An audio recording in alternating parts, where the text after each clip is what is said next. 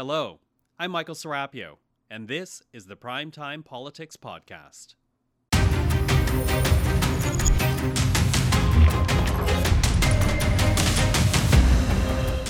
Tonight on Primetime Politics, Canada's fiscal challenge. Of course, we do not always agree on everything. The finance minister meets with her provincial and territorial counterparts in Toronto, coming together to talk about healthcare funding and green initiatives up against tough economic times. Coming up, we will speak to Alberta's finance minister about the meeting and set the stage for next week's gathering of the First Ministers in Ottawa. Also, we felt that that investigation was the right first step. Billions of dollars given out in pandemic benefits to people who did not qualify. We'll speak to Canada's Auditor General about the issue and get her reaction to the C R A's hesitance to get that money back. And what we uh, acknowledge today uh, is there was uh, insufficient consultation. The government drops a controversial amendment from its gun bill. Will that get their signature firearm legislation passed? Will hunting rifles now be left out of future policies? This is Primetime Politics.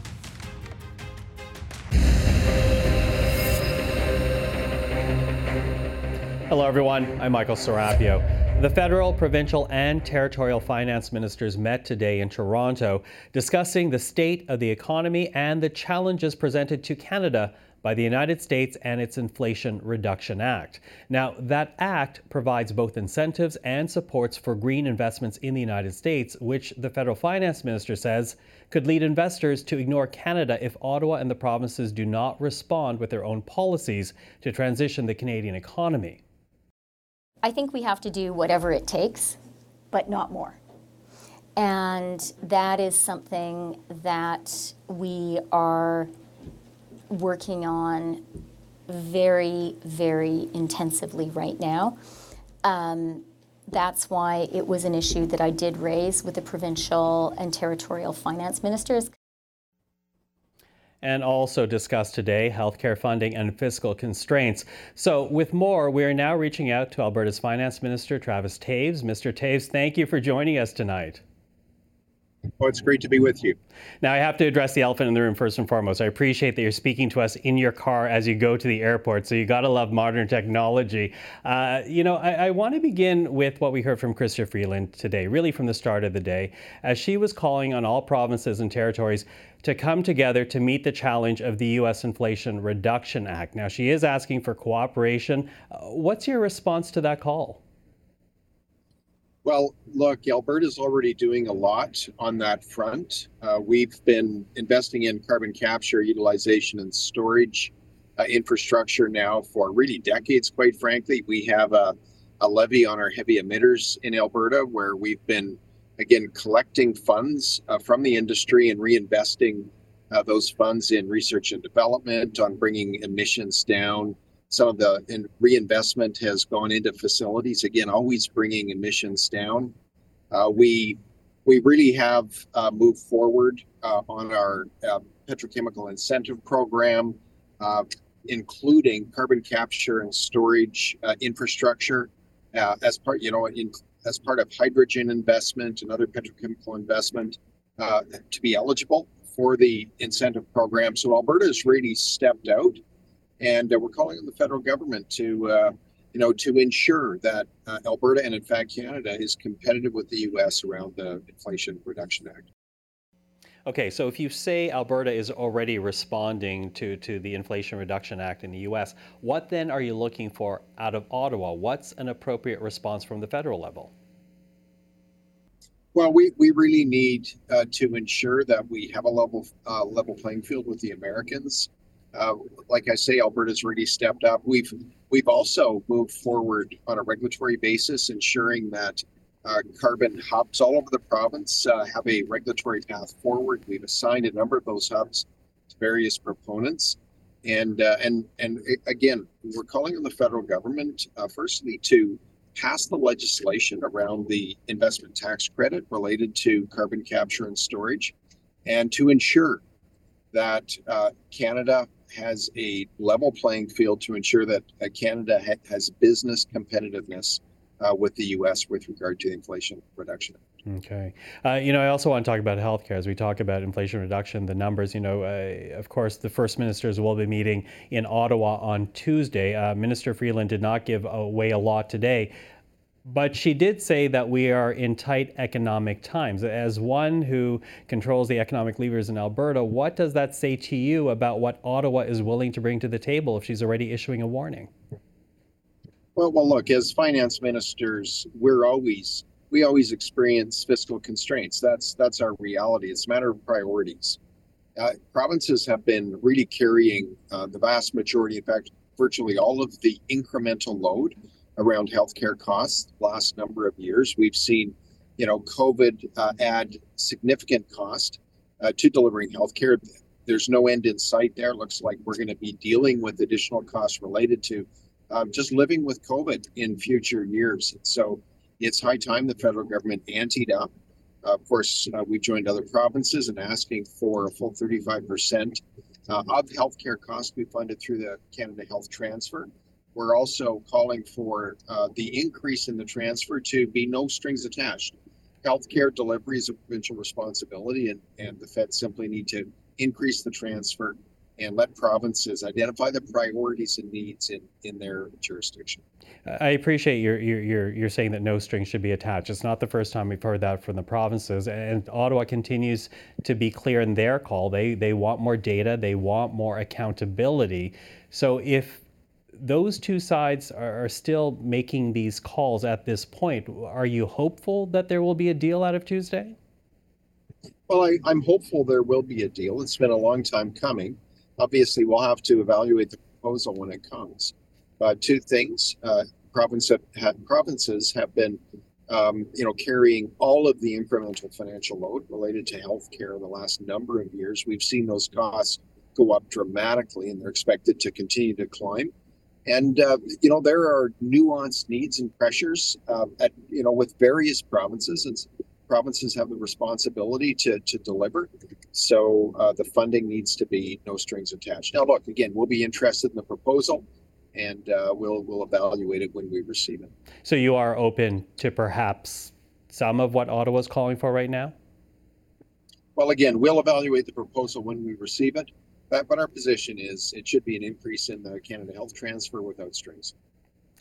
Minister Toews, really appreciate the time. Thank you for this. Uh, I hope you make your flight. Thank you. I hope so too.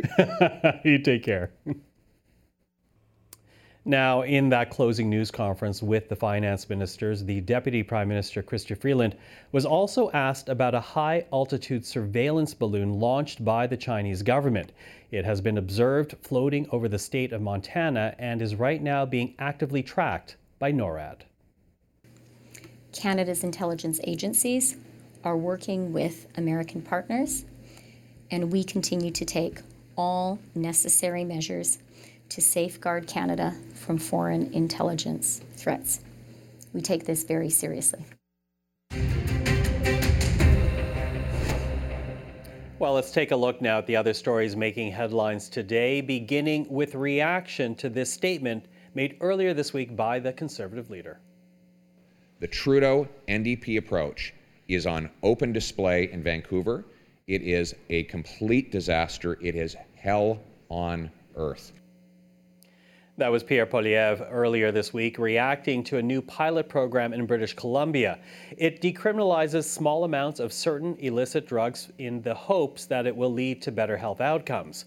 Poilievre is against it, but his choice of words have offended Vancouver's mayor, Ken Sim, saying in a statement to the Globe and Mail, "We do not support anyone using our most vulnerable residents to advance a political agenda." So my first order of business uh, with the government of Quebec, and I spoke with the mayor of Quebec yesterday and with my colleague Jean-Yves Duclos, is really to find an industrial partner uh, who could take the business forward or even transform that into an R and D center. So Uh, it's really about finding solutions now. Obviously, uh, we have legal recourse, uh, and the company assured us that it will respect all their commitments to the government of Quebec and the government of Canada. That was the industry minister responding to news the vaccine company that received one hundred seventy-three million dollars from Ottawa is shutting down. Medicago did successfully develop a COVID nineteen vaccine. It was approved by Health Canada, but not the W H O. Medicago is now owned by the Mitsubishi Chemical Group, and it says the Quebec-based company will be liquidated due to low demand for their product. Well, the federal government is backing down, withdrawing controversial amendments from its signature gun bill. Now, the amendments came late in the process and were criticized by many as targeting rifles and shotguns used by hunters and farmers. The Liberals said it was about banning assault-style weapons, but now Bill C twenty-one will move forward without those amendments. What we uh, acknowledge today uh, is there was uh, insufficient consultation, uh, that uh, more work had to be done to hear from Indigenous communities and from Canadians uh, across the board. Uh, it is uh, absolutely critical uh, that this bill get adopted. Um, the, it's important that we take handguns off our streets and assault-style weapons. And there's a couple of items that we still need to have conversations about. Meanwhile, the Conservative leader is declaring a temporary victory, while the N D P is glad to move on with the bill with its original focus on handguns. Today's humiliating climb down that we have forced Trudeau to make is a temporary pause in his, his plan to ban hunting rifles. He is doing this because he got caught and because Canadians of all walks of life from across the country, law-abiding, decent, Indigenous Canadians, farmers, rural Canadians who, who follow the law, stood up with Conservatives and forced him to temporarily pause this plan. You know, I don't know uh, what reasoning the Liberals ultimately had for these amendments, but I definitely will underline the incompetence part of it. Um, when those amendments were dropped, they single-handedly derailed any kind of progress we were making on the bill. And uh, now that they are gone, we can begin to work on the more constructive elements of C twenty-one. With their thoughts, we're now joined by our Friday journalist panel. Bob Fife is the Ottawa bureau chief for the Globe and Mail. Catherine Levesque is parliamentary reporter with the National Post. Nice to see both of you in studio. Yeah, thanks yeah, for inviting us. Happy to have you here. So listen, Catherine, I'll, I'll get you to start. You know, here you have the Liberals uh, pulling back on these amendments, but but did they really have any other choice? You know, the, the, the opposition to them built up very quickly, and they crossed party lines. I mean, they, they had to do something. They had to pull it out. It was uh, becoming too much of a contentious issue. But I, they also saw the opposition growing from the Conservatives to the N D P to even the Bloc. Um, so I, I think, you know, something changed since Christmas. They saw the polls. I think they saw the numbers. The numbers are not very good for the Liberals right now. And so they had to do something to buy the peace, to kind of pull this issue out of the public sphere and to move on with their, their bill, their, uh, their their proposed bill. And uh, yeah, to, to buy the peace uh, with, with the N D P especially. Now, I, I expect the Conservatives to kind of still go on about this issue, to try to kill the bill. But ultimately, I think by they had to retrieve those uh, amendments. Uh, they didn't have a choice. Mm-hmm. You know, Bob, were the Liberals overconfident here? Because, yeah, as we said, the, these amendments came late in the game. Uh, did they not anticipate the pushback? Look, they were trying to wedge the Conservatives. The Pierre Poilievre had just become leader. Let's wedge them on guns, because they did so effectively against uh, Andrew, uh, sorry, not Andrew Scheer, Aaron O'Toole in the, in the twenty twenty-one election campaign. But they didn't do their homework. They went after guns that are used by people who hunt, by people who are uh, farmers, and most importantly, the Indigenous community who use these kind of rifles to go hunting for a variety of things. It blew up in their faces because somebody in Ottawa who doesn't know anything about hunting or, or Indigenous life or or the kind of guns that are used responsibly in hunting, thought, oh, let's wedge the Tories and let's put it, these guns in. And it blew up in their faces. Yes, the Tories went, went after them hard, but boy, when I saw, you know, the N D P M Ps from Northern Ontario, like Charlie Angus, come out and say, I'm against this, this is really bad. You knew that this was, they, they could not sustain this. So they They they got hosted by their own petard, if I want to say so, mm-hmm. uh, and now we're going to get back to the original intention of the legislation, which I don't think there's any disagreement, handguns. Okay, well, pick up, pick up on that point then, Catherine. Will this now pass quickly? Will C twenty-one actually get passed quickly now that these amendments are gone? I don't think so, because Mark, as Mark Holland said, I mean, they're going to be consulting now. They're going back to the consultations. I, I know the opposition just before Christmas, actually, in the committee, they were talking about uh, consulting and actually doing a cross-country tour, uh, you know, going in northern areas, uh, going to meet with indigenous communities to actually talk about this bill. So I get the feeling that there's still going to be this consultation happening. Um, but, you know, ultimately, I do think this bill, if there are no more controversial amendments, I think it's going to pass, because certainly I think the N D P said they were okay with it now. I think the Bloc will also want to uh, uh, to, to support it ultimately. Mm-hmm, mm-hmm. Which brings me to what they were trying to do with the amendments, Bob, because, you know, to listen to the Conservative leader, uh, he says this is just a temporary reprieve. He expects the Liberals to come back, uh, again, warning hunters uh, and Indigenous populations about the, the amendments. So what do you make of the well, future I, of look, those I, intents? I, look, I, I don't think that they're, they've learned their lesson here. They've got their fingertips burned on the stove. They're not going to bring back like uh, uh, banning of guns that are used by people who hunt or fish or indigenous people. But there are obviously rifles uh, that are used for hunting that look like machine guns or out of Rambo. And I don't think the Tories want to defend those rifles. Good luck. Because people in the country take a look at some of those guns and they go, whoa, that doesn't look like a hunting rifle to me. That looks like a rifle you go into a shopping mall and kill people. So uh, they'll be successful if they bring those kind of amendments in. Uh, but they just have to be really careful that there is a law-abiding uh, segment of the Canadian population that hunt and fish, and they need uh, guns for if they're on farms or in remote communities, or if they're indigenous, which is crucial to their life. Uh, they need those kind of weapons, and they have to think that through. Okay, well, let's shift focus now and talk about Tuesday, because of course next Tuesday the First Ministers will gather here in Ottawa. Uh, healthcare, healthcare funding, of course, on the table. What do you expect out of that meeting, Catherine? Are we looking at a, a wholesale deal, deal here on healthcare funding? Are we looking at sideline agreements? What what do you think will come out of that meeting? I think we're going to be talking about numbers. Uh, you know, that that's really the the, the, the crux of the, this whole thing right now. Um, I, I know this week the premiers came out and said, we expect healthcare to be funded by thirty-five percent. You know, that means twenty-eight billion extra dollars every year. I don't think they're going to be getting that. I think, you know, they they wish they could have that, but I don't think that's going to be happening. But we also saw the premiers uh, complain a little bit about the fact that they haven't had any proposal yet from the federal government. So I really, I expect the federal government to try to come here, come there with numbers, to try to talk about this, but also get them to try to agree to conditions. And ultimately, I mean, I think we might actually see some separate deals with different provinces, because, you know, right now there's still this unity between the premiers, but uh, as we've seen in the past, this can quickly disappear. Yeah, well, uh, of course, in November, the, the health ministers came together that with the, the, the federal government. Nothing came of that. What's your expectation for Tuesday? Well, I think there's going to be a lot of money on the table, but all of it is not going to be part of the Canada Health Transfer. A big chunk, uh, uh, I don't know how much, but there will be a, a significant amount of money that will go to bilateral agreements, because every province has particular interest. In the case of Ontario, for example, they're talking a ten-year deal um, with seventy billion dollars on the table. Uh, some of it obviously in C H, uh, Canada Health Transfer, but the other in terms of building long-term care facilities and home care.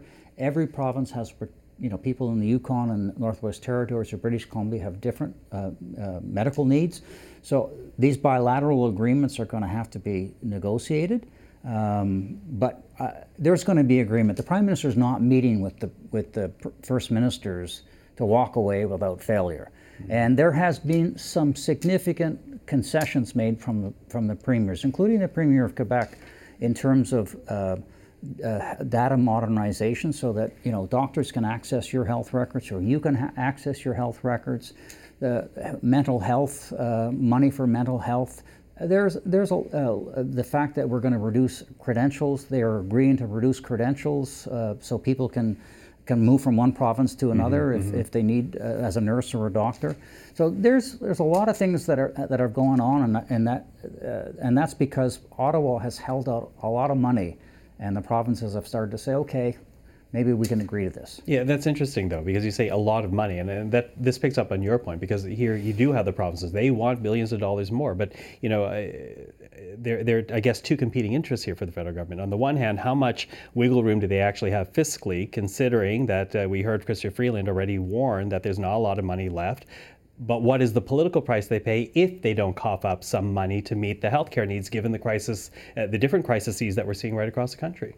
Uh, they, they have to cough up some money. I, I think, you know, if they're going to be using any money in the next budget, is going to be for healthcare, but also to, uh, uh, you know, for, for electric vehicles, to, you know, respond to uh, the United States Inflation Reduction Act. But certainly for healthcare, they have to do something. But at the same time, they expect to have results uh, in the medium term, in the long term. Uh, you know, the, the federal government, I think, rightly so, doesn't want to give billions extra in money just to have premiers give that back in, in checks or, you know, in, in, in tax breaks for their citizens. So, of course, they, they have to give some money. But again, I really do not think it's going to be an extra twenty-eight billion dollars per year.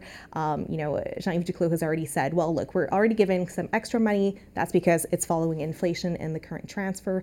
Uh, for, for this year, I think it's forty-nine billion dollars. So that is a significant amount. But yes, I do expect some, some more money for some long-term investments and results. But there's no room for failure here. Yeah. Um, you know, well, the Liberals campaigned on health care, right? Yeah, they well, they distinguish themselves on that. It's not just that. I mean, the premiers are responsible for health care. Ottawa does provide a significant amount of funding. But, the, you know, the Canadian, the health care system is on the verge of collapse here. Mm-hmm.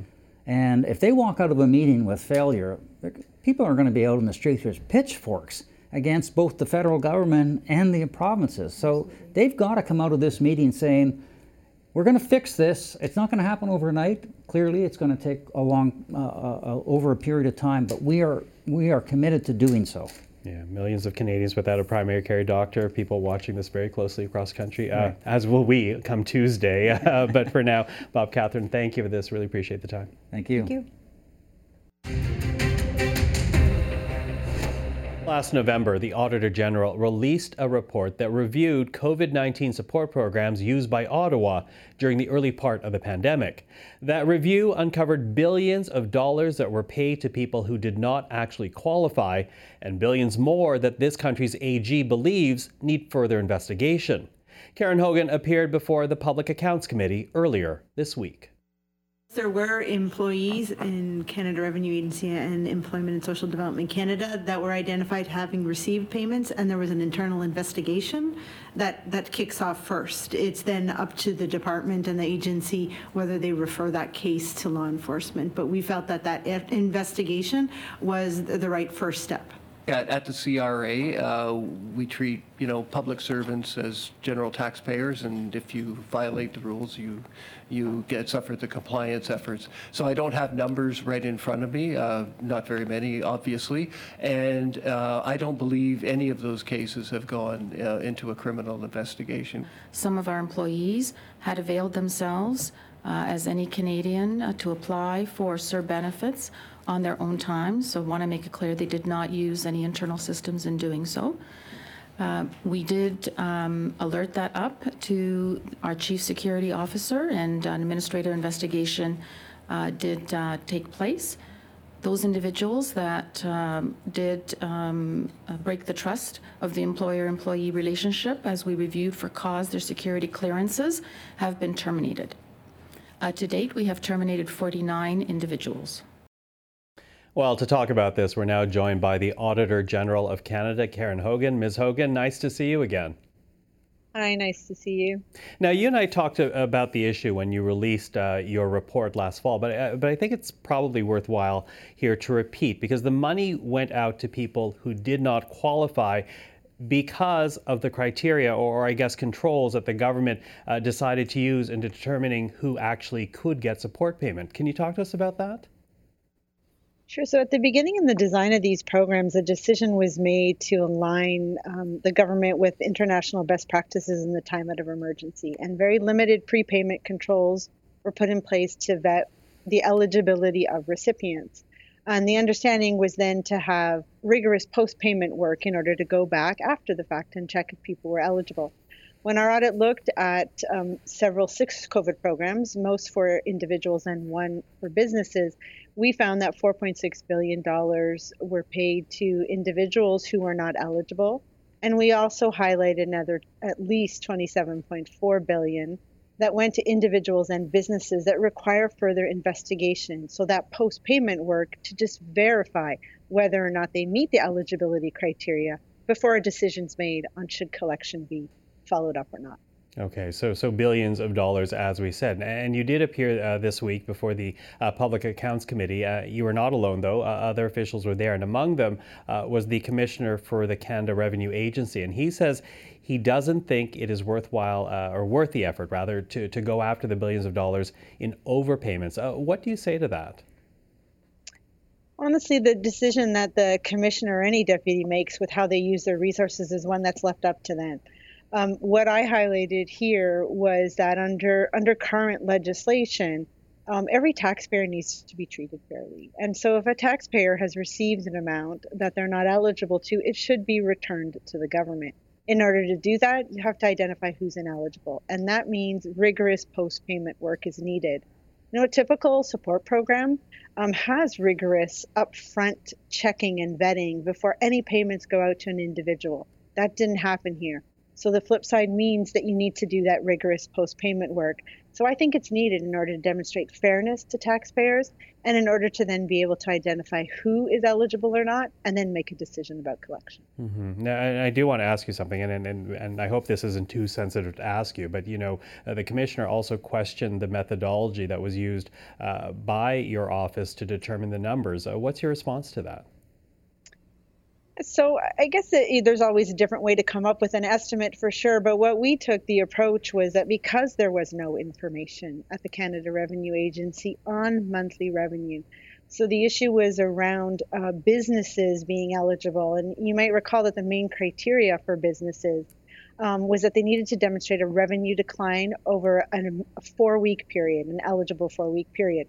There is no monthly information at the Canada Revenue Agency. Nothing was collected on application. It was very much like individual programs where personal attestation or business attestation drove whether payments went out the door. So what we turned to was the only bit of revenue information at Canada, uh, the Canada Revenue Agency on a monthly basis, which is G S T returns. And we used those to flag and identify businesses that didn't look like they actually had a revenue decline. And we um, tallied those up and recommended that fifteen point five billion dollars worth of payments be investigated further. Mm-hmm. So what do you hope parliamentarians take out of your testimony then? Well, I hope they see the need and encourage the Canada Revenue Agency on Employment and Social Development Canada to do most more rigorous post-payment work. You know, as I mentioned earlier, there are some, you know, support programs now that have very rigorous upfront vetting, and they still do a percentage of post-payment work. What we're seeing in this case, where there was limited prepayment controls, um, the departments are doing very similar amounts of post-payment work. Well, that's not rigorous post-payment verification when you had no vetting upfront.